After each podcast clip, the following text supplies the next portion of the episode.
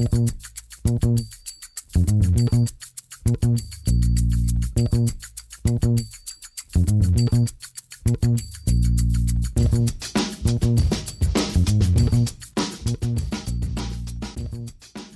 damit hallo und herzlich willkommen zu Football Rausch. Mein Name ist Tim Rausch und an meiner Seite ist wie immer der bis jetzt ausgeschlafene Rahman, würde ich sagen. Ja, guten Morgen, würde ich sagen. Ich habe es gerade eben gepennt. War aber auch ein langer Tag für mich, muss ich sagen. Das habe ich dir gar nicht erzählt. Ich durfte gestern ähm, einen Probekommentar machen für The Zone tatsächlich als äh, Experte. Geil, also schön, schön. Schön, schön oder? Deswegen war ich erst irgendwann, boah, halb sieben oder so im Bett. Also, äh, dann hast du das Spiel Packers gegen 49ers als Experte begleitet, wenn ich es richtig verstehe. Genau, das hast du richtig verstanden. Aber natürlich off-air. Ja, ja, natürlich. Es war ein Probekommentar, das habe ich dir gesagt. Äh, ja, was hast denn du so gesehen bei deinem Kommentar? Äh, ja, es war ja ziemlich einseitiges Spiel. Die Packers haben ja schon klar dominiert.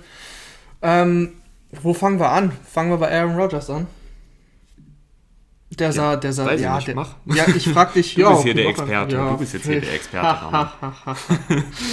Ähm, ja, Aaron Rodgers hat eigentlich fast perfekt gespielt. Also ich kann mich an einen Pass erinnern, den er wirklich ähm, nicht angebracht hat, wo ich gedacht habe, uh, was wird das? Da hat er Devontae Adams überworfen bei einem Rollout. Ansonsten ein nahezu perfektes Spiel von Aaron Rodgers. Ähm, Also alles Hat- Rogers. ja, alles Rodgers. er hat wirklich ähm, eigentlich aus jeder Situation, auch aus Third Downs, ähm, die converted. Am Anfang des Spiels war es noch ein bisschen wackelig. Der erste Drive war richtig gut. Der hat perfekt funktioniert, der gegenüber Aaron Jones fiel und dann Deep Ball auf Devontae Adams, was mich schon ähm, gewundert hat, warum er gegen Emmanuel Mosley gespielt hat. Ich habe da das Matchup gegen Jason Verrett eigentlich erwartet, aber Adams stand häufig gegen Mosley und das nutzt halt ein Rodgers, ne? 1 gegen 1 für, weiß ich gar nicht, 40 Yards, glaube ich. Ähm, danach kamen die 49ers ein bisschen ins Spiel, hat ein bisschen gedauert, haben einen Drive gehabt, der eigentlich relativ gut war, dann aber nur im Field Goal geendet ist. Das sagte ich mir live schon, äh, gegen, die, gegen die Packers ist ein Field Goal heute wahrscheinlich zu wenig. Das Spiel wird eigentlich dann schon relativ früh entschieden, ähm, wo Mullins seine Interception geworfen hat. Kam schön der Druck von Preston Smith. Da hast du einfach gesehen, dass die Verletzungsproblematik bei den 49ers echt bitter war, weil Trent Williams hat gefehlt, da hat Justin School auf Left Tackle gespielt, das ist glaube ich ein Sechs-Runden-Pick. Ähm, ja, und der sah halt wirklich ganz schlecht aus. Und bei dem Play, bei der Deception, wurde er sofort geschlagen von Preston Smith. Nick Mullins sieht den Druck von der Blindside zu spät. Und äh, dann ist es halt ein Prayer, wie man so schön sagt. Und der Prayer landet halt bei, bei den Packers. Danach war das Spiel durch, weil die äh, Packers wieder gescored haben. Da stand es relativ schnell 21-3. Und äh, Mullins war dann einfach auch nicht gut genug. Hat teilweise die Receiver, die ganz frei standen, nicht getroffen. Ähm, ungenaue Pässe. Ja, das war einfach, du hast einfach dann den Klassenunterschied, hast du dann irgendwann einfach gesehen. Ähm, wem, über wen wir auch sprechen müssen und über wen wir auch schon am Mittwoch gesprochen haben, als es darum ging, ähm, das Team der Saisonhälfte zusammenzustellen, ist Devontae Adams. Der hat es bei dir nicht in die Liste geschafft. Jetzt nach dem Spiel würde, es, würde er es reinschaffen für einen für ein zum Beispiel? Ja, ja, ist ja gut, ist ja gut. Ich habe die Kritik gehört. Ähm, ja, den muss man, den muss man schon mit reinnehmen. Der spielt schon. Also es ist verrückt. Also das habe ich gestern live auch gedacht. Es ist doch wirklich Wahnsinn eigentlich, dass jeder weiß, was kommt. Ähm, und trotzdem kann es keiner stoppen, egal ob es ein Fourth Down ist oder ob es ein äh, wichtiges Third Down ist. Äh, Aaron Rodgers guckt nur Devontae Adams an. Und jetzt aus dem Kopf raus kann ich mich gestern an drei Plays erinnern. Einmal bei Fourth and One äh, sucht er ihn in der Flat, trifft er ihn. Einmal bei Third and Five, ähm, das war glaube ich eine 30 oder 40 Yard Completion. In der zweiten Halbzeit wunderschön geworfen. Also es ist immer, es ist klar, was passiert und trotzdem klappt's. Und äh, das zeichnet die beiden aus. Ja, die haben, finde ich, auch eine sehr, sehr gute Chemie. Also das ist ja immer ähm, relativ wichtig bei, bei Quarterback und Receiver, dass der andere weiß, wo der andere den Ball hinwirft, beziehungsweise wo der Receiver hinläuft. Und ich finde, das sieht man sehr gut. Und ich, ich fand auch interessant, dass Devonta Adams echt ein, zwei tiefe Routen gelaufen ist und auch ein, zwei tiefe Bälle gefangen hat. Das ist ja eigentlich gar nicht sein Spiel. Also er hält sich ja meistens eher auf den kurzen und mittleren Routen auf, aber da, das haben sie eben genutzt, diese Tendenz.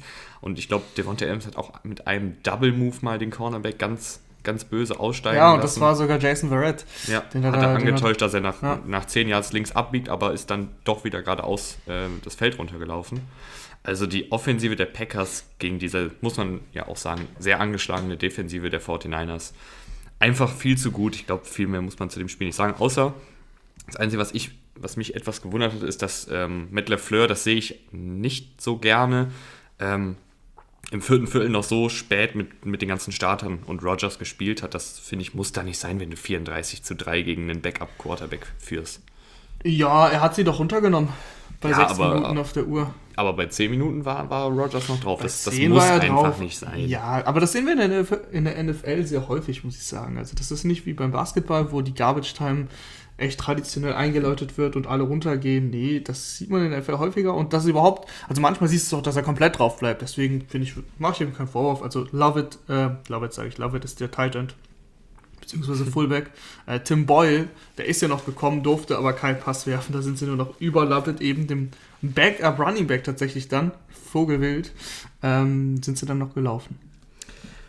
Nun gut, was steht heute denn sonst noch auf dem Programm? Ähm, wie immer Spieltagsbriefing. Wir haben uns wieder die interessantesten Partien des kommenden Spieltags geschnappt. Das sind aus unserer Sicht in, an diesem Wochenende fünf Partien. Einmal Bears gegen Titans, dann empfangen die Colts die Ravens. Die Seahawks müssen nach Buffalo zu den Bills und die Dolphins in die Wüste zu den Arizona Cardinals und außerdem noch das hitzige Division-Duell Saints gegen Buccaneers. Äh, das sind unsere Partien, die wir uns rausgesucht haben. Ich würde sagen, wir gehen chronologisch vor und fangen bei Chicago Bears gegen Tennessee Titans an. Beide mit fünf Siegen, Bears mit drei Niederlagen, Titans mit zwei Niederlagen und beide letzte Woche mit einer Niederlage. Ähm, wer, wer beendet da seine Serie? Ja, das Spiel ist ja in Tennessee ähm, und die Titans sind ja schon das deutlich solidere Team als die Bears. Die Bears Offense, es ist ein Trauerspiel. Es tut mir leid. Ähm, ich bin eigentlich auch ein Fan von, von guter Defense. Ich gucke mir den Football gerne an, aber die Bears sind in der Offense so ein Trauerspiel, ähm, dass es einfach schwierig ist. Jetzt hast du eigentlich eine gute Chance gegen die Titans. Die Defense ist schlecht. Die ist die schlechteste Defense bei Third Down. Nick Foles muss jetzt mal zeigen, warum er da äh, geholt wurde, warum man einen Viertrunden-Pick für ihn aufgegeben hat.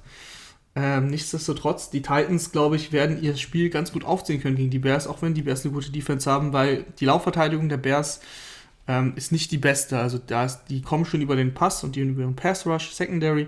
Die Laufverteidigung, da sind sie äh, schlagbar und ja, dann hast du halt Derrick Henry im Backfield, der, glaube ich, äh, wirklich sehr, sehr viele Bälle bekommen wird, sehr häufig laufen wird.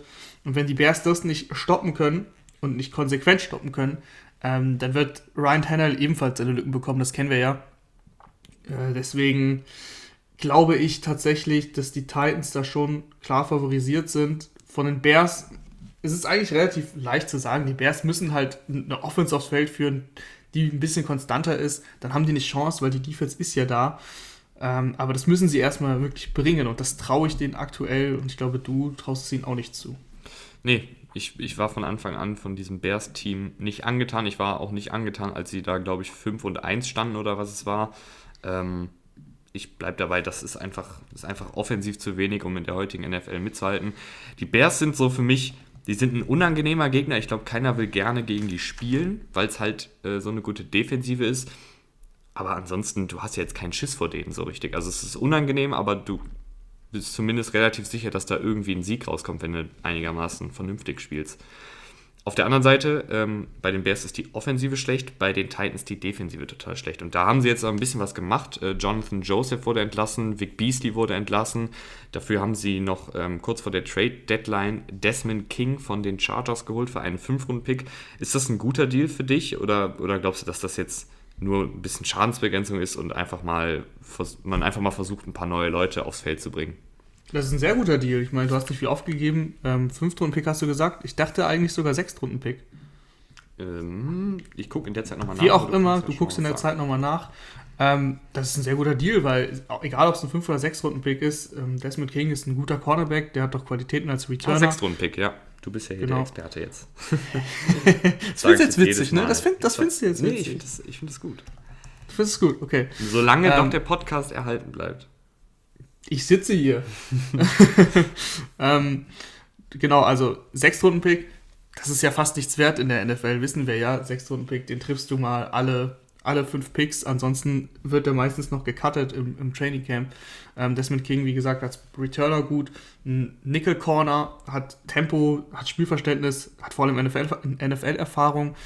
Ähm, also finde ich einen guten Deal rundum. Die Titans haben, haben Schwächen gehabt. Sie haben auch Jonathan Joseph jetzt entlassen, den Routinier, ähm, der sonst auch häufig auf den Nickel Cornerback gespielt hat weil der auch einfach auch nicht mehr der Jüngste ist. Ich denke mal, dass da ein Desmond King deutlich flinker ist. Ja, ähm, also machen wir es kurz und schmerzlos. Dann glaubst du, dass die Offensive der Titans einfach Punkte machen wird und gleichzeitig die Bears-Defensive nicht genug Punkte machen wird? Ja, also das ist jetzt sehr einfach runtergebrochen. Ich würde nochmal sagen, wie gesagt, Key Fact ist für, also das, der, der Schlüssel zum Spiel ähm, für die Titans ist eben das Laufspiel. Wenn sie das aufziehen können, dann werden sie das Spiel auch gewinnen. Und die Bears genau andersrum, ne? die müssen natürlich das Laufspiel der Titans stoppen um Derrick Henry und selber in der Offense. Du musst zumindest so bei 40 bis 50 Prozent bei Third Down sein, wenn die Titans schon so viel zulassen. Ähm, dann ist da auch was drin, aber das musst du erstmal schaffen. Ich, also, du gehst mit den Titans, ich gehe mit den Titans und wir gehen rüber zum nächsten Spiel. Deine Baltimore Ravens gegen die Indianapolis Colts. Beide Teams stehen 5-2 und ich finde, das ist so ein Duell, wo sich jetzt so ein bisschen die Spreu vom Weizen trennt, oder? Ja, für die Ravens meiner Meinung nach ein ganz, ganz wichtiges Spiel. Nicht so sehr für die Colts, wie ich finde, also für die eigentlich auch ein wichtiges Spiel, aber die Ravens haben diese Super Bowl-Ansprüche und wenn du das jetzt auch verlierst, dann sagst du langsam echt, okay, die Ravens sind halt kein, kein Contender. Also wenn du gegen die ganzen guten Mannschaften verlierst und die Colts sind so an der Grenze zur, zur richtig guten Mannschaft, ähm, da hält sich Rivers sonst immer ein bisschen zurück, obwohl der in den letzten Wochen ganz okay oder gut gespielt hat. Ich traue es mich kaum zu sagen. Ähm, aber da, wie gesagt, also das ist ein ganz, ganz wichtiges Spiel für die Ravens, die auf ein paar Spieler verzichten müssten. Marlon Humphrey auf der Covid-Liste.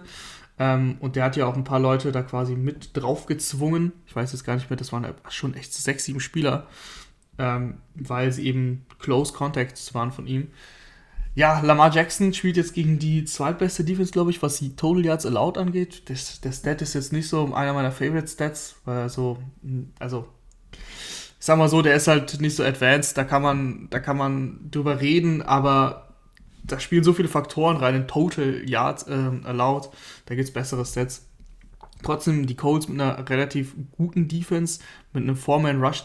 Ich glaube, das ist das Team, was mit am wenigsten blitzt in der Liga. Also DeForest Buckner hat er echt was gebracht. Der kreiert Druck ähm, in, bei diesem Foreman Rush von der Interior Line. Und ansonsten spielen die meisten Zone Coverage dahinter. Dann ist die Frage, wie Lamar Jackson eben mit dieser Zone Coverage klarkommt. Du musst DeForest Buckner stoppen. Dann glaube ich, dass Lamar Jackson äh, gegen Zone Coverage ganz gut aussehen wird das kann er eigentlich schon ganz gut lesen. Es gab auch gegen die Steelers, das habe ich mir im Nachhinein angeguckt, echt ein paar auch gute Plays von Lamar Jackson. Ich habe das Spiel ja nicht im, im, Einzelspiel gesehen gehabt, aber es gab auch wirklich ein paar gute Plays, es war nicht alles schlecht. Äh, und gegen die Colts glaube ich, dass die, dass die Ravens Defense im Vorteil ist gegen die Colts Offense. Und dann, also Lamar scoret schon seine, seine 24 bis 28 Punkte mindestens. Und ich glaube, das, das reicht gegen diese Colts Offense. Die Ravens kommen ja auch aus einer Nee, kommen sie, kommen sie aus nee, einer nee, sie, sie kamen nee, gegen die Steelers. Ah, nee, das waren die Cardinals, das waren die Cardinals, über die wir später äh, noch reden. Gegen die Steelers kamen sie aus einer Ball.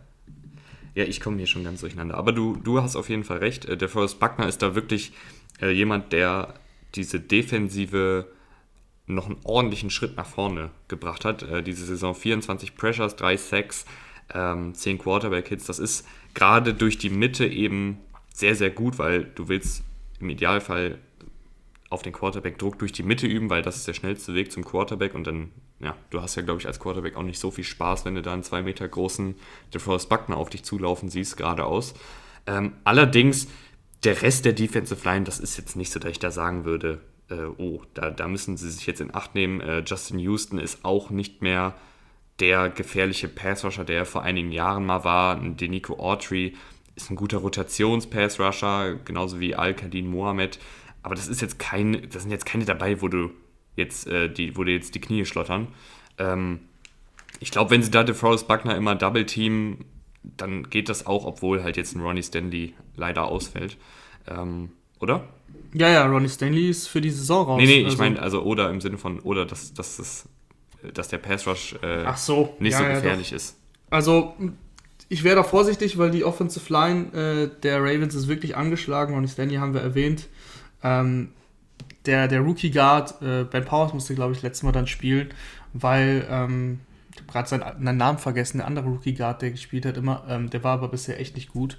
Also der ist auch verletzt rausgegangen. Und deswegen habe ich ein bisschen Angst, weil du siehst schon, Marshall Yanders Verlust, der ist echt, also der, der wiegt echt schwer, weil von, von, der, von der Interior Line kommt wirklich sehr, sehr schnell Druck mittlerweile. Und ähm, ja, das ist halt Gift für Lamar Jackson und das ist vor allem Gift gegen DeForest Buckner. Deswegen, das muss halt funktionieren, wenn die Interior Line hält, wenn du DeForest Buckner quasi containen kannst, dann glaube ich auch, dass es sogar relativ deutlich werden könnte, weil ich dieser Colts Offense, auch wenn sie, wie gesagt, in den letzten zwei Wochen ganz gut war, der traue ich gegen die Ravens äh, Defense nicht so viel zu. Aber da, auch da muss man wieder darauf achten, wie schwer eben der Ausfall von der Marlon Humphrey wiegt. Und das sind noch ein paar weitere Defensivspieler, die da ausfallen, eben durch diese Corona-Situation. Äh, ein Spiel, finde ich, was relativ schwierig zu greifen ist, was echt in beide Richtungen gehen kann. Trotzdem sind die Ravens schon Favorit. Ich, ich glaube tatsächlich, dass die Ravens das relativ klar machen, weil mir das Matchup der Offensive der Colts gegen die Ravens nicht so gut gefällt. Ähm, gegen die Ravens Defensive. Weil, ähm, klar, Marlon Humphrey fehlt, aber du hast ja trotzdem noch gute Cornerbacks. Du hast noch einen Jimmy Smith, der viel spielt. Du hast noch einen Marcus Peters, der natürlich immer ein bisschen Achterbahn fährt, weil er sehr, sehr viel spekuliert und Ich dadurch glaube, auch gerne ja. mal Big Plays zulässt. Ich glaube, komm, Ähm. äh, Marcus Peters, das sage ich hier vorher, der wird mindestens einen Pick fangen. Mindestens einen. Also Marcus Peters ist ein Ballhawk, der, der macht viele Fehler dadurch. Aber gegen, gegen Philip Rivers, ich bin wirklich kein Fan von Philip Rivers, der geht mir auch teilweise echt ein bisschen auf den Sack. Ähm, da, da, da, fängt er, da fängt er mindestens, mindestens eine. Es werden, wahrscheinlich werden es sogar drei, nein, Spaß, zwei. Und, und in, in der Offensive, in der Offensive ähm, fehlen natürlich den Colts. T.Y. Hilton hat jetzt äh, Dienstag, nee, Mittwoch und Donnerstag nicht mittrainiert. Äh, Mo Alec Cox hat Donnerstag nicht mittrainiert. Ähm, dazu Quinton Nelson muss wegen Corona aussetzen, aber kann sein, dass er spielt. Das ist ja momentan immer ein bisschen äh, schwierig vorherzusehen. Auch Michael Pittman muss wegen Corona Kontakt äh, aussetzen, könnte aber am Sonntag auch noch spielen. Das sind einfach sehr, sehr viele Starter, deren Einsatz fraglich ist. Und T.Y. Hilton ist leider mittlerweile auch mehr der Name als wirklich der, der Spieler. Also ich finde T.Y. Hilton die letzten Saisons, so gut er ja war, äh, eine Zeit lang, ist er einfach durch die ganzen Verletzungen echt nicht mehr der Alte. Ähm, und wenn die, die Colts werden gegen die Ravens den Ball nicht so laufen können, wie sie es gegen andere Teams schon geschafft haben, und wenn dann Rivers nur noch Dropback und passen muss auf irgendwelche Backup-Receiver, weil vielleicht ein T.Y. Hilton ausfällt, weil vielleicht Michael Pittman ausfällt, gegen diese Ravens-Defensive, die es liebt zu blitzen, die es liebt, den Quarterback schnell unter Druck zu setzen und Rivers ist keiner, der dann aus der Pocket ausbricht und noch irgendwie wie Mahomes gegen die Ravens äh, Plays kreieren kann. Ich glaube, das könnte ein langer Tag werden für, für Philip Rivers. Ich bin gespannt, ich bin gespannt. Dann machen wir. Achso, das das heißt, du gehst mit den Ravens, ich gehe mit den Ravens, ne? Ja, ja, ja, schon. Wir machen weiter. Seahawks gegen Bills und das wird, glaube ich, ein offensives Feuerwerk. Das wird auf jeden Fall ein offensives Feuerwerk. Aber dafür braucht es auch wieder einen Josh Allen in Form von Woche 1 bis 4, glaube ich. Weil Josh Allen in den letzten drei Wochen meiner Meinung nach nachgelassen hat. Ähm, er wirkt deutlich unsicherer. Er sieht aus wie der alte Josh Allen. Das haben wir hier auch schon ein paar Mal gesagt. Ähm, da, da spielt er nicht mehr mit diesem Selbstverständnis, was er in den ersten Wochen hatte. Ich meine, selbst gegen die Jets, also das, das, ist, das darf man nicht ähm, unter den Teppich kehren. Kein Touchdown. Also da sah er für mich auch, also er hat die Offense immer in die Red Zone geführt, aber dann kam halt nichts mehr rum. Und das ist halt gegen die Seahawks, sagen wir, das geht halt nicht. Ne? Also Russell Wilson wird da auch ein Feuerwerk anzünden, weil die Bills Defense bisher ist für mich echt eine der Enttäuschungen der Saison, äh, weil ich habe wirklich viel, mir wirklich sehr, sehr viel von der versprochen. Für mich war das eine Top 5 Defense mindestens. Und ähm, ja, die äh, lassen sich regelmäßig da äh, überlaufen. Also ob es jetzt über den Lauf ist, ähm, tolles Wortspiel, ich weiß, oder ob es äh, gegen den Pass ist. Irgendwie, das sieht unrund aus. Die haben auch Verletzungssorgen. Matt Milano quält sich ein bisschen durch die Saison. Der Linebacker, der oft untergeht, sehr, sehr guter Mann. Auch Davis White war häufig angeschlagen. Äh, Cornerbacks sind da regelmäßig ausgefallen. Äh, wenn ich dann lieber Wallace denke oder Josh Norman, der dann auch gefehlt hat. Also wirklich viele Verletzungsprobleme.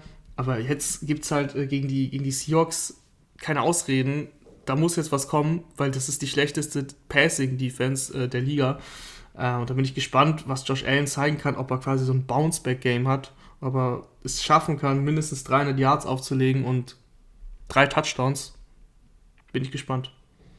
Ich bin vor allen Dingen mal super gespannt auf das Matchup Tredavious White gegen, denkst du DK Metcalf oder Tyler Lockett? Ich denke DK Metcalf schon. Weil Tredavious White, ja, wenn er fit ist und er, momentan ist er nicht auf der ähm, auf dem Injury Report, also scheint zumindest äh, einigermaßen rund zu laufen wieder. Äh, hat jetzt bisher nur 13 Passfänge zugelassen für 172 Yards, das ist ein sehr, sehr guter Wert. Spielt generell auch wieder eine sehr solide Saison. Der ist ein sehr guter Cornerback und ich bin mal gespannt, DK Metcalf, ob er den stoppen kann, weil irgendwie bisher auch die, die besseren Cornerbacks konnten das nicht. Ja, außer Patrick Peterson in dem Spiel gegen die äh, ja, Cardinals hat äh, DK Metcalf das tatsächlich stimmt. eine Bye-Week gehabt. Da hat er einen Ball gefangen, vielleicht zwei, aber mehr nicht. Das war das Tyler Lockett-Game mit 200 Yards, weil, und das ist der entscheidende Punkt eigentlich bei der Seahawks Offense. Du musst beide stoppen. Und wenn du nur einen stoppst, dann geht der andere steil. Das war gegen die Cardinals der Fall. Und Trey Davis Wade kann nicht beide stoppen. Also einen kann er stoppen, klar, ist logisch, aber das äh, wird dann schwierig mit beiden. Und Russell Wilson ist es halt relativ egal, wem er dann, wem, wem er dann davon anwirft. Von daher glaube ich, dass es Probleme geben wird auf dieser zweiten Cornerback-Position. Sie werden immer wieder Plays kreieren können, weil einer da von den beiden frei sein wird. Äh, ich sehe die Seahawks schon klar vorne, weil ich, ich glaube leider, also ich hoffe, dass es nicht so ist, aber ich glaube, dass ähm, Josh Allen da eine Mirage war, wie man so schön sagt. Also, dass es einfach die ersten paar Spiele besser aussah, als er ist. Und äh, das sah in den letzten Spielen nicht viel. Ähm, ich glaube, dass er auch gegen die Seahawks Defense, die ja schwach ist, aber er wird es nicht so ausnutzen können, wie man es vielleicht ausnutzen sollte. Andersrum, Russell Wilson ist Russell Wilson. Also das wird ein High-Scoring-Game und irgendwo kann dann, glaube ich, Josh Allen nicht mehr mithalten. Auf der anderen Seite des Balles kommt Jamal Adams wahrscheinlich endlich wieder zurück in die Seahawks-Defensive. Ist das jetzt so ein, so ein ein Pflaster auf, auf dem Knochenbruch oder ist das wirklich Jamal Adams, dass du sagst, okay, der kann diese Defensive vielleicht nicht um 180 Grad drehen, aber zumindest um 95 Grad? Ähm, also es ist auf jeden Fall eine Mischung aus beiden, würde ich sagen. Er wird die nicht komplett drehen können, weil auch wo Jamal Adams noch dabei war, zum Beispiel gegen die Patriots, ähm, da haben sie auch so viele Yards kassiert von Cam Newton, der ja bisher nicht so der beste Passer der Liga ist. Äh, deswegen würde ich sagen, das ist ist jetzt nicht so, dass du sagst, okay, es ist wieder alles gut, wenn Jamal Adams da ist, aber natürlich wird deine Defense besser, natürlich wird dein Pass Rush kreativer. Da muss nicht nur ein Bobby Wagner blitzen, dann kommt vor allem Jamal Adams als bester Pass Rusher der Seahawks, ähm, kann er blitzen. Und in Coverage sowieso jetzt gegen die, gegen die Bills ist es nicht so das große Ding, weil die Bills keinen dominanten Tight End oder keinen dominanten Running Back im Passspiel haben. Da brauchst du ihn jetzt vielleicht nicht unbedingt. Aber ansonsten, logischerweise macht er deine Defense besser es bleibt dabei aber, dass die, dass die Seahawks wirklich große Probleme in der Passing Defense haben und die kann auch ein, die kann auch ein ähm, Jamal Adams nicht komplett lösen. Wer aber vielleicht den Pass Rush etwas beflügeln könnte, über den wir noch nicht gesprochen haben, ist Carlos Dunlap. Der ähm, wurde zu den Seahawks getradet. Ich weiß gar nicht mehr, was sie für ihn abgegeben haben, aber es war nicht viel. Es war auch, glaube ich, ein Sechstrunden-Pick. Irgendein Sechstrunden-Pick. Und Carlos Dunlap, den hat, glaube ich, so ja, den haben eigentlich weniger auf dem Schirm, weil er halt bei den Bengals gespielt hat. Und die Bengals ähm, einfach jahrelang komplett irrelevant waren. Diese Saison sah er nicht so gut aus äh, bisher, aber ich glaube, das liegt auch einfach daran, dass er keinen Bock hatte, würde ich mal schätzen. Ähm, aber davor die Jahre hatte er immer über 40 Pressures, außer in seinem Rookie-Jahr, äh, weil er da nicht so viel gespielt hat. Aber ansonsten, ich glaube, das könnte echt jemand werden, der zumindest mal drei, vier Mal pro Spiel konstant dir Druck auf den Quarterback gibt, was bei der Seahawks D-Line schon ein Upgrade wäre. Auf jeden Fall, das war ein guter Trade, den die Seahawks da gemacht haben, auch hier. Ähm, natürlich anderer Spieler, deutlich älter als äh, zum Beispiel Desmond King. Deswegen der Desmond King, King Deal im Vergleich sieht einfach sehr, sehr, sehr, sehr gut aus, weil eben noch ein relativ junger Spieler für den Preis. Ähm, Dunlap ist schon was älter, ist jetzt schon in seinem zehnten Jahr. Trotzdem ist auch da der sechste Pick in Ordnung, weil die Seahawks sind klar in ihrem Super Bowl-Fenster. Russell Wilson spielt besser denn je. Da musst du ihm irgendwie Unterstützung geben in der Defense. Und Carlos Dunlap, wie du gesagt hast, ein sehr konstanter Pass-Rusher. Äh, über die letzten Jahre, letztes Jahr 9 Sacks, davor 8, 7,58, dann mal sogar 2015 13,5 gehabt. Also wirklich konstant Druck gehabt, war jetzt nicht so, dass er eine Saison mit 17 Sacks und dann mit 4 oder 5 ähm, und der hilft dir, logisch. Also wenn er, wie du gesagt hast, drei, vier Mal im Backfield der Offense auftaucht, dann wäre das schon mal ein großer, großer äh, Fortschritt für die Seahawks. Und mal sehen, wie er sich einlebt. Es ist auch ein bisschen schwieriger, glaube ich, für ihn. Also jetzt nicht im Vergleich zu den, zu den Bengals äh, dieses Jahr, sondern allgemein, wenn du jetzt, sagen wir mal, wenn du Carlos Dunlap mit Yannick Ngakwe vergleichst und wenn Carlos Dunlap zu den Ravens gegangen wäre, sähe er wahrscheinlich besser aus als bei den Seahawks, weil der Pass Rush da allgemein besser ist, du da mehr Freiheiten hast, weil du häufiger blitzt. Ähm, deswegen ist es natürlich auch schwierig bei den Seahawks, wo ein Pass Rush überhaupt nicht funktioniert, dann dafür zu sorgen, dass er funktioniert. Äh, aber dass es eine Verstärkung für die Seahawks ist, ist ganz klar. Also gehst du am Ende des Tages wahrscheinlich auch mit den Seahawks, so wie ich. Ja, auf jeden Fall. Also das wird, ich glaube, das wird sogar deutlich keine Ahnung, 38 zu 27 oder so. Oder ich glaube, also ich hoffe einfach äh, für, für den Unterhaltungswert, dass Josh Allen an die ähm, Form der ersten Wochen anknüpfen kann, weil ich glaube, dann kann es wirklich in beide Richtungen gehen, weil Josh Allen in den ersten Wochen so gut aussah. Wenn er allerdings ähm, so wie die letzten Wochen spielt, dann glaube ich, wird es eindeutig, weil dann, dann wird er ein, zwei Turnover dabei haben, dann wird, werden ein, zwei Drives früh gestoppt werden und dann, wenn Wilson da ins Rollen kommt, gegen eine angeschlagene Buffalo Bills Defense, die auch echt hinter den Erwartungen bleibt, muss man sagen, ähm, dann, dann wird das eine einseitige Sache. Dann machen wir mal weiter. wir machen weiter mit einem Spiel, auf das ich mich richtig freue. Ich habe richtig Bock auf Dolphins gegen Cardinals. Wer hätte, wer hätte gedacht, dass wir das vor einem Jahr mal, also wer hätte vor einem Jahr gedacht, dass wir das in einem Jahr sagen würden? Und vor allem, dass wir das besprechen und nicht Pittsburgh gegen Dallas zum Beispiel, was ja von Namen besser klingt, aber gut. Ohne Prescott braucht man darüber nicht zu reden. Ja, Tour gegen Kyler Murray. Das ist natürlich das, was über diesem Duell steht. Ähm, super, super spannend. Kyler Murray natürlich deutlich weiter, deutlich länger in der Liga. Äh, ein Jahr. aber, ähm, aber trotzdem auch deutlich weiter als Quarterback, logischerweise. Ist ja, war ja vor der Saison immer so ein Dark Horse MVP-Kandidat.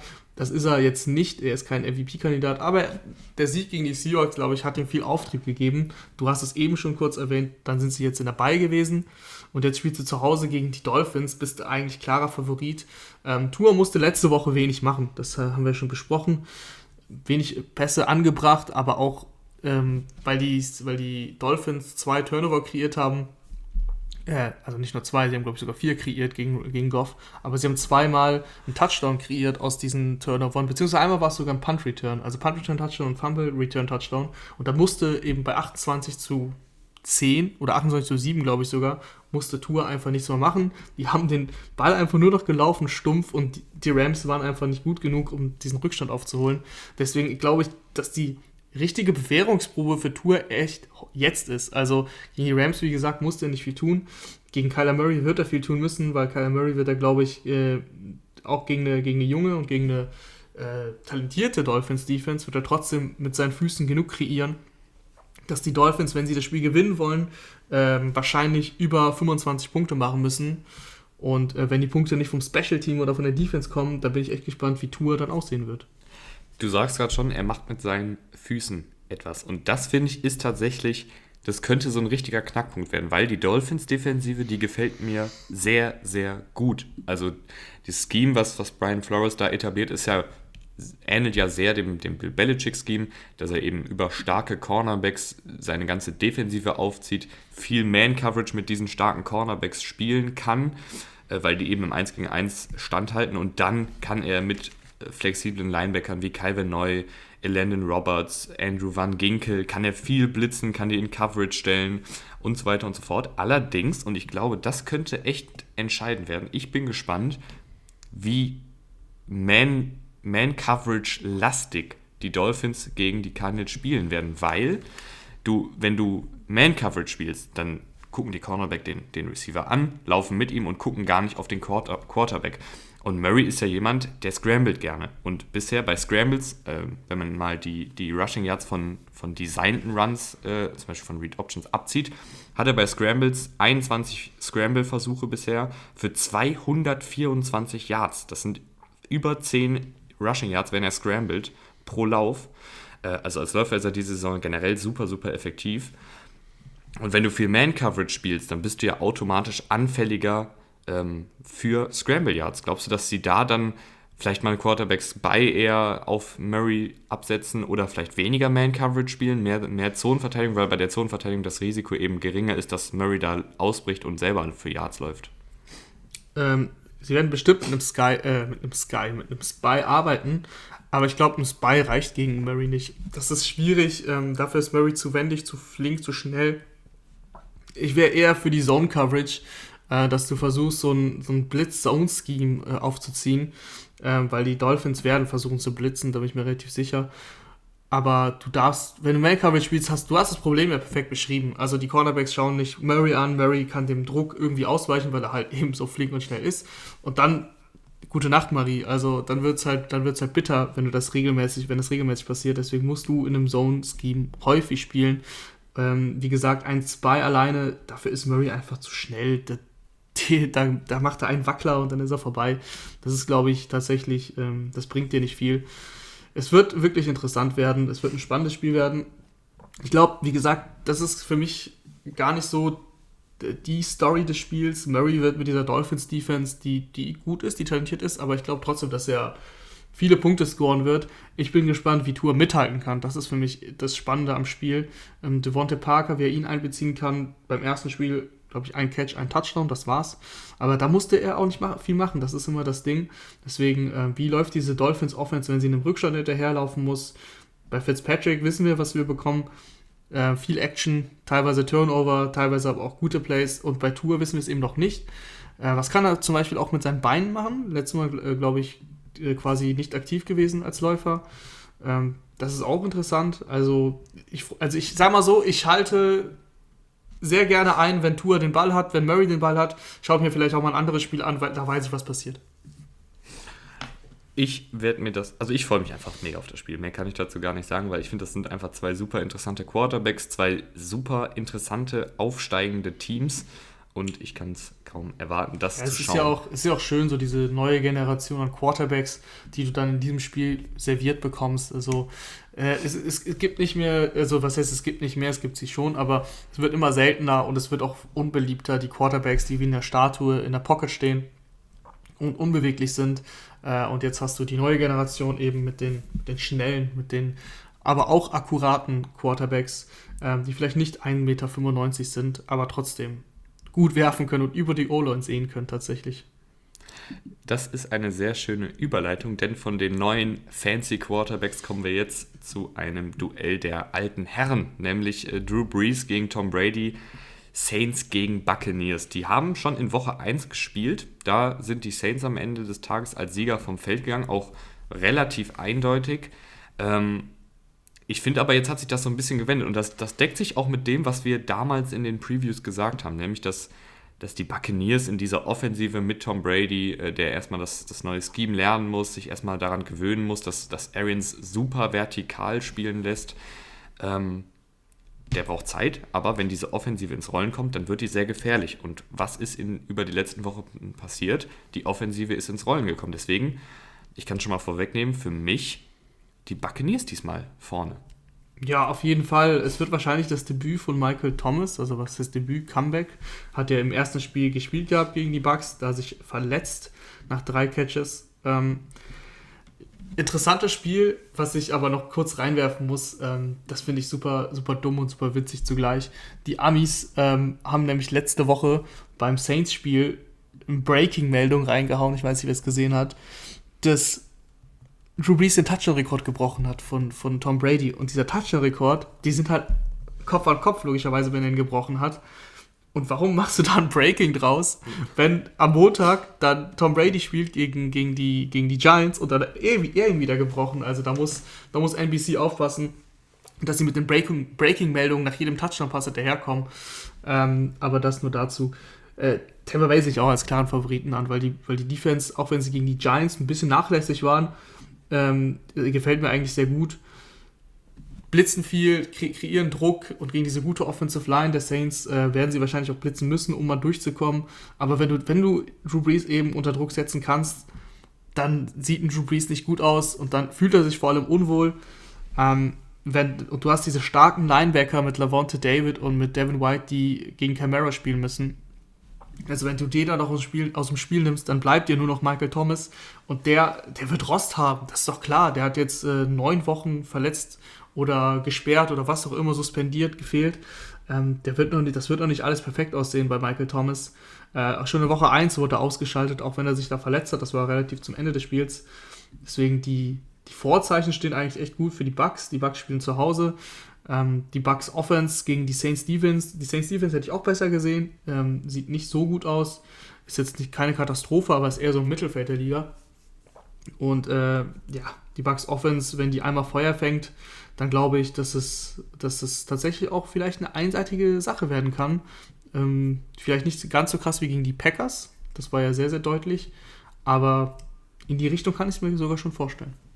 Ich glaube tatsächlich, dass da die Buccaneers Defensive zu gut ähm, Matchup-mäßig gegen die Offensive der Saints passt, weil Drew Brees letzte Woche gegen die Bears, wir haben ihn gelobt, oder eigentlich habe ich ihn nur gelobt und du ja, warst es dauert noch, vorsichtig. Bis, es dauert noch, bis ich ihn wirklich lobe. Ähm, ich habe ihn gelobt für die Spiele gegen die Panthers und ich weiß nicht mehr, ich glaube, ein, ein, zwei Spiele davor sah er auch echt gut aus, aber gegen die Panthers sah er echt wieder aus wie der Alte, aber dann gegen die Bears, da ging es wieder bergab. Also hat er auch nur zwei Pass Passversuche über 20 Yards, äh, beide davon sind nicht angekommen und generell einfach sehr, sehr schwach, wieder 6,8 Yards pro Passversuch. Das ist einfach zu wenig und ich glaube, man hat es ja gesehen, die, die, die Buccaneers-Defensive, die lauert auf sowas. Die lauert auf diese kurzen Pässe. Ich meine, wir erinnern uns alle ähm, an, die, an den Pick 6 von Aaron Rodgers, wo Jamel Dean den Ball da wirklich sehr spekul spekulativ, ich glaube, das war eine 10 and out, also 10 Yards geradeaus und dann links abbiegen. Das hat Jamal Dean sehr gut gerochen, hat er sich wahrscheinlich vorher im, im Filmstudio angeguckt und rot eingekreist. Und das sind ja so Routen, die liebt Drew Brees, also diese kurzen Pässe. Und ich glaube, da, da werden die, da werden die drauf geiern, die, die ja, Defensive. Ähm, auf jeden Fall. Buccaneers. Auf jeden Fall, das müssen sie, müssen sie auch, aber genau das müssen die Saints eben ausnutzen. Jamal Dean sah letzte Woche, das habe ich schon ähm, wann habe ich das erwähnt? Ich glaube im Mittwochs-Podcast, wo wir über das Team der Woche, äh, nee, nicht Team der Woche, sondern Team der Saisonhälfte gesprochen haben. Äh, gegen die Giants hat er echt häufig auf sowas gelauert und wurde ein, zwei, drei, vier Mal richtig tief geschlagen von, ähm, von Darius Slayton. Jones war halt nicht fähig, den Ball anzubringen. Ähm, das muss Drew Brees schaffen. Da musst du auch mit einem Traquan Smith oder Michael Thomas eben, da musst du mit Double Moves arbeiten. Der spielt so aggressiv, den kann man erwischen. Äh, und dann sieht ein Drew Brees halt, dass da sein Receiver frei ist und ein Daniel Jones guckt halt auf, eine andere, auf die andere Seite und wirft eine Interception. Das ist dann schon noch ein klarer Unterschied zwischen Drew Brees und Daniel Jones, sehr ich äh, Drew Brees kritisiere. Das, das würde ich ihm nie vorwerfen, dass er sowas macht. Ähm, deswegen, du musst Jamal Dean und die Cornerbacks, du musst sie angreifen mit Double Moves, weil die eben so aggressiv sind ähm, versuchen vielleicht Downfield zu attackieren, auch wenn du es nicht gerne machst. Ähm, das ist, glaube ich, aber tatsächlich die beste Lösung gegen diese Buccaneers. Oder, oder gegen Buccaneers dann einfach mal James reinwerfen. Die Saints. Ja. Mach mir jetzt hier keine, äh, also lass mich nicht träumen, bitte. Aber Drew Brees ist angeschlagen. Die Schulter. Die Schulter zwickt. Gestern, glaube ich, nur limitiert trainiert. Ähm, ich bin, ich, ich würde es wirklich gerne sehen, ob sie dann wirklich James reinwerfen oder ob sie, ob sie mit Taysom Hill gehen. Ähm, laut Death Chart ist ja, glaube ich, schon Taysom Hill der Zweite, aber das wäre für mich eine Katastrophe, wenn du dann Taysom Hill spielen lässt. Ähm, das wäre wär ja auch ein Revenge-Game. Das wäre so schön eigentlich. Ja, bevor wir über das Duell sprechen, weil das ist ja, glaube ich, dann doch nur deine Fantasie, lieber Ramon. Ja, es ist meine ähm, Fantasie. Ich bin tatsächlich auch sehr gespannt auf das Duell Saints O-Line gegen Buccaneers D-Line, weil die Buccaneers Defensive Line echt super, super flexibel ist und auch viel blitzt. Ähm, allen voran Shaquille Barrett mit 39 Pressures, hat aber nur zwei Sacks, deswegen sieht das momentan eigentlich nicht so nach einer guten Saison aus für, für ihn. Aber ähm, als reiner Passrusher ist er diese Saison auch wieder super effektiv. Also fast 40 Pressures, das ist der höchste Wert, mit der höchste Wert der Liga. Ähm, Ansonsten sind da aber auch noch ein paar andere Namen, auf die man mal achten muss. Also William Goldston als Interior Defensive Lineman macht da auch ordentlich Druck, 24 Pressures. Und dann Jason Pierre-Paul, auch wieder so eine Art ähm, ja, Karriere-Wiederbelebung. 26 Pressures, 7 Sacks.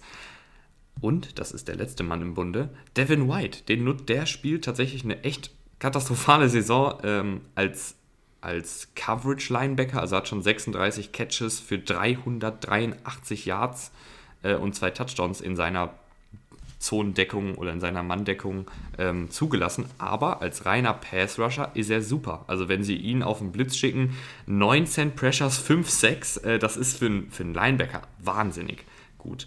Ähm, da nutzt er natürlich dann auch seine Athletik, aber ich würde, ich glaube, das ist jemand, den könnte Drew Brees als, als Schwachstelle in der Passverteidigung ausmachen. Ja, äh, wahrscheinlich spielt aber dann David eher gegen, gegen Camara. Ähm, was mir allgemein zu dieser Defense aufgefallen ist. Oh, das, das ist ein guter Punkt. Das ist ein sehr, sehr guter Punkt, weil die, weil die Packers, die nutzen ja auch super gerne ihre Running Backs. Und die Buccaneers haben die Running Backs sehr, sehr gut ausgeschaltet damals in, in der Partie. Und mich würde es nicht wundern, wenn sie irgendwie die ganze Zeit einen Linebacker oder Safety einfach nur auf Camara abstellen, zusätzlich zur Zonenverteidigung. Ja, was ich gerade sagen wollte, diese, diese Defense der Buccaneers gegen die Giants ist mir das nochmal extrem aufgefallen. Die ist extrem schnell. Ich glaube, Jason Pierre-Paul hast du gar nicht erwähnt eben. Doch. Ähm, doch. Okay, dann habe ich geschlafen. ähm, Seht's mir nach. Aber die sind extrem schnell, egal wo der Ball ist. Auf einmal, also, weißt du, was ich meine? Die Defense, da sind da auf einmal drei, vier Spieler ganz, ganz schnell da, ähm, bevor du blinzeln kannst, so wie die Packers dann eben Camara, ja, begleiten beim Laufen. Ähm, das machen die Buccaneers nicht. Die tackeln dich sofort. Und ob es dann eben ein Levante David ist oder ein äh, Devin White oder die Football-Rauschrakete äh, Antoine Winfield Jr., der da mal mit runtergeht. Also ich glaube einfach, dass Camara in diesem Spiel, im Passspiel, der muss sehr, sehr viel auf eigene Faust machen und da werden sie immer so schnell zum Tackeln kommen. Das, das, das kann nicht gut gehen. Also da, da wird da vielleicht ein Tackle mal brechen, aber dann ist sofort der zweite und der dritte da. Äh, deswegen wie du gesagt hast, das ist echt ein Mismatch für diese Offense. Ich, ich finde, dass du gegen die Bucks, äh, gegen diese Bucks Defense, wenn du gewinnen willst, dann musst du äh, tief attackieren, weil da sind sie schlagbar, da ist ein Jamal Dean schlagbar. Ähm, wenn du das aber nicht kannst, wenn das nicht dein, dein Gameplan ist, dann hast du wirklich einen langen Arbeitstag dann hast du einen sehr langen Arbeitstag. Ich glaube, wir haben auch noch Zeit, mal ganz kurz die Offensive der Buccaneers gegen die Saints-Defensive kurz zu beleuchten. Ähm, du hast es eben schon gesagt, die Saints-Defensive nicht ganz so gut, wie, wie man erwartet hätte, weil eigentlich haben sie ja noch ähm, ja, fast die meisten Spieler behalten können. Äh, jetzt haben sie Quan Alexander noch dazugeholt. Ähm, aber wie siehst du das Duell? Denkst du, dass die Buccaneers-Offensive da einfach viel zu viel Feuerkraft hat? Auch mit einem Antonio Brown, der, der jetzt dabei ist? Stimmt, über den haben wir noch gar nicht geredet. Ähm, Bruce Arians hat Über gesagt, den haben wir aber in unserer Sonderfolge gesprochen. Ja, logisch. Logisch, ähm, aber äh, Bruce Arians hat gesagt, ja, mal schauen, wie viel er spielt. So klassischer Bruce Arians, ne? Vielleicht macht er, äh, macht, vielleicht macht er 10 Snaps, vielleicht 30. Er wird nicht alle machen. Okay, danke für diese Info. Das hätte ich dir auch sagen können. Ähm, aber ich sehe tatsächlich diese Offense da im, im klaren Vorteil. Äh, Tom Brady spielt in den letzten Wochen wie ein MVP-Kandidat. Die Offensive Line hält solide. Also das ist jetzt äh, keine, keine Top 5 Offensive Line, aber die ist echt solide.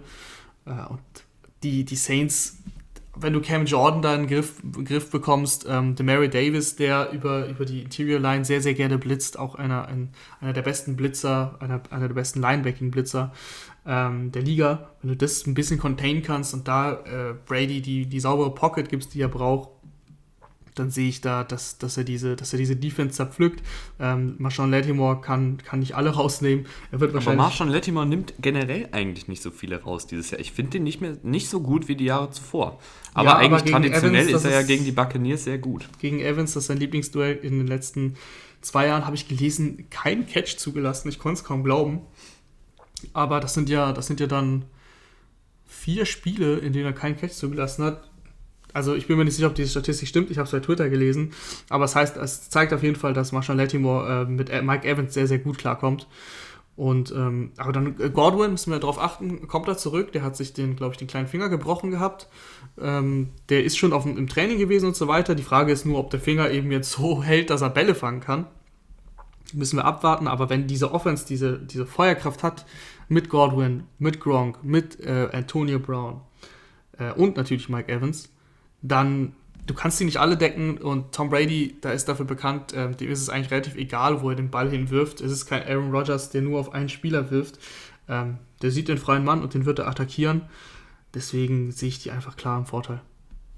Das heißt, du gehst mit den Bugs, ich gehe mit den Bugs. Und hast du noch zum Abschluss eine Wette der Woche? Eine Wette der Woche, das ist ja, da, da triffst du mich wieder von der Blindside. Ähm, aber ich gucke mir das ganz schnell an, ob ich eine Wette der Woche habe. Ohne Momente, so, da haben wir es. Ja, die Seahawks sind natürlich ein Kandidat, auf die man gehen kann. Ich schaue mir mal die anderen Spiele so an. Schwierig, ehrlich gesagt. Also es ist keine, keine klare Geschichte, würde ich sagen. Aber wenn, dann würde ich mit den Seahawks gehen. Ähm, minus 3 bekommst du da, also genau dieses eine Field Goal. Äh, Handicap, das heißt, wenn die Seahawks mit drei Punkten gewinnen, dann kriegt ihr quasi euer Geld zurück. Wenn sie mit mehr gewinnen, habt ihr die Wette gewonnen. Wenn sie mit weniger gewinnen oder verlieren, habt ihr sie verloren. Ich glaube, dass die Seahawks, wie schon eben besprochen, in dieser, in dieser Offensive, äh, dieser, allgemein in diesem Spiel einfach, in der Offense mehr scoren werden als die Bills und das reicht dann. Diese beiden Defenses werden nicht viel stoppen können und ich habe es eben, glaube ich, kurz gesagt, 38 zu irgendwas im 20er-Bereich war mein Tipp. Das heißt, das spricht alles dafür, dass es ein Sieg wird mit mehr als drei Punkten Unterschied. Okay, dann holt die Wettbücher raus und ähm, bei einer fehlgeschlagenen Wette könnt ihr euch bei Rahman melden. Ansonsten hören wir uns am Montag wieder. Ich würde euch nochmal gerne die Mittwochsfolge ans Herzen legen. Da wird auch heute dann hoffentlich mal die, die passende Grafik äh, dazu auf Instagram kommen, damit man das nochmal schön visuell sieht. Ansonsten folgt uns gerne auf Instagram, folgt uns gerne auf Twitter unter Footballrausch und wir hören uns am Montag wieder. Tschüss und danke fürs Einschalten. Macht's gut, ciao.